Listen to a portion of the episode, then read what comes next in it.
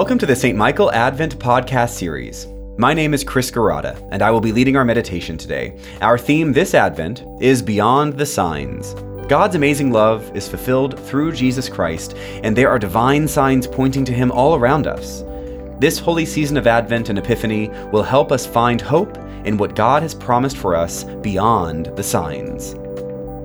The prophet Isaiah says, In the wilderness, prepare the way of the Lord, make straight in the desert a highway for our God.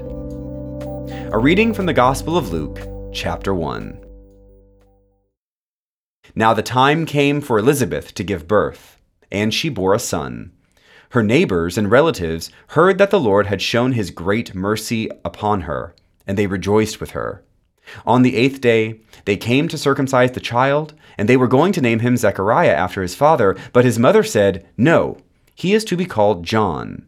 They said to her, Well, none of your relatives have this name. Then they began motioning to his father Zechariah to find out what name he wanted to give him. Zechariah asked for a writing tablet and wrote, His name is John. And all of them were amazed. Immediately, Zechariah's mouth was opened and his tongue freed, and he began to speak, praising God. Fear came over all their neighbors, and all these things were talked about throughout the entire hill country of Judea. All who heard them pondered them, and said, What then will this child become? For indeed, the hand of the Lord was with him. Here ends the reading. The story of John the Baptist is a fascinating one. We likely know that his parents, Elizabeth and Zechariah, were unable to have a child of their own. Earlier in the chapter, Luke describes them as righteous before God, living blamelessly according to all the commandments and regulations of the Lord. Elizabeth and Zechariah were excellent, faithful people, and yet they hadn't been blessed with children of their own, and as Luke says, they were, and I quote, both getting on in years. Into that situation comes Gabriel, God's messenger, who tells Zechariah that God has heard his prayers and will answer them, that Elizabeth will get pregnant with a son, and they are to name the boy John.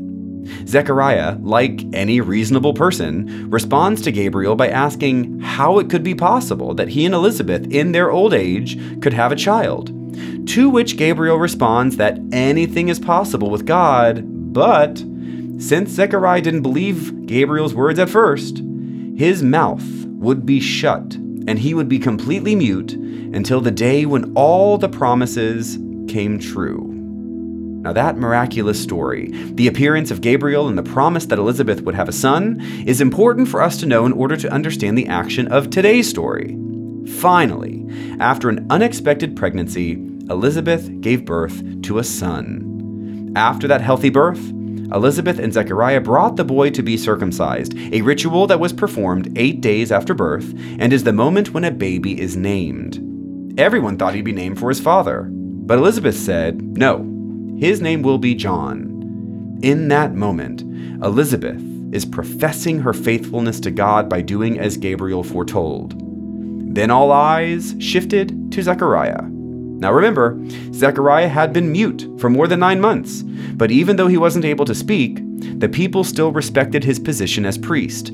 Zechariah grabbed a writing tablet and wrote that the boy's name should indeed be John, and with that, his mouth was open and his tongue freed, and he could speak once again. It doesn't take a scholar to understand the nature of this story. God reveals truth to someone. That person doubts that what God says is possible, and then life doesn't quite go the way it should. This model is something that repeats in all of us. Think back to a time when you knew you should do a certain thing. Think back to a time when you were being encouraged to respond faithfully, to use your gifts to make an impact in the world.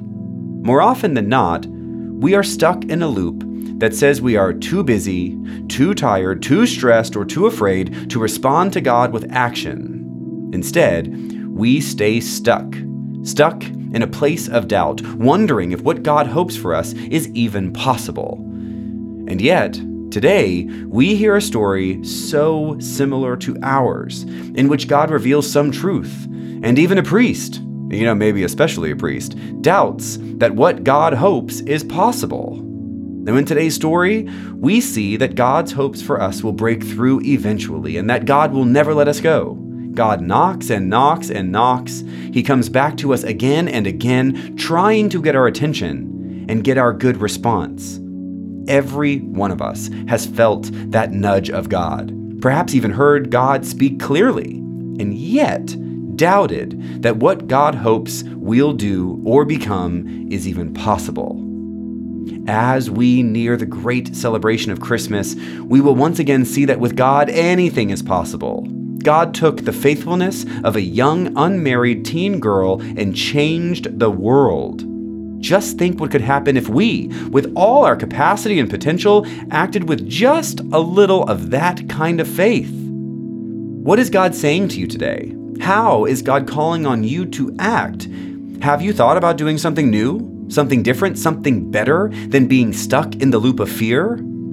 Or perhaps this year, perhaps this Christmas, we can all open our hearts and minds to God in new ways. Perhaps this year, even today, when God speaks about what is possible, we will believe.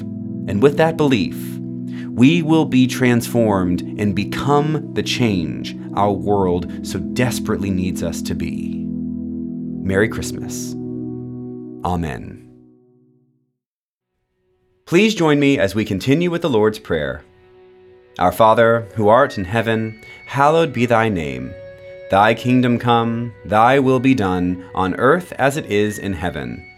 Give us this day our daily bread and forgive us our trespasses, as we forgive those who trespass against us.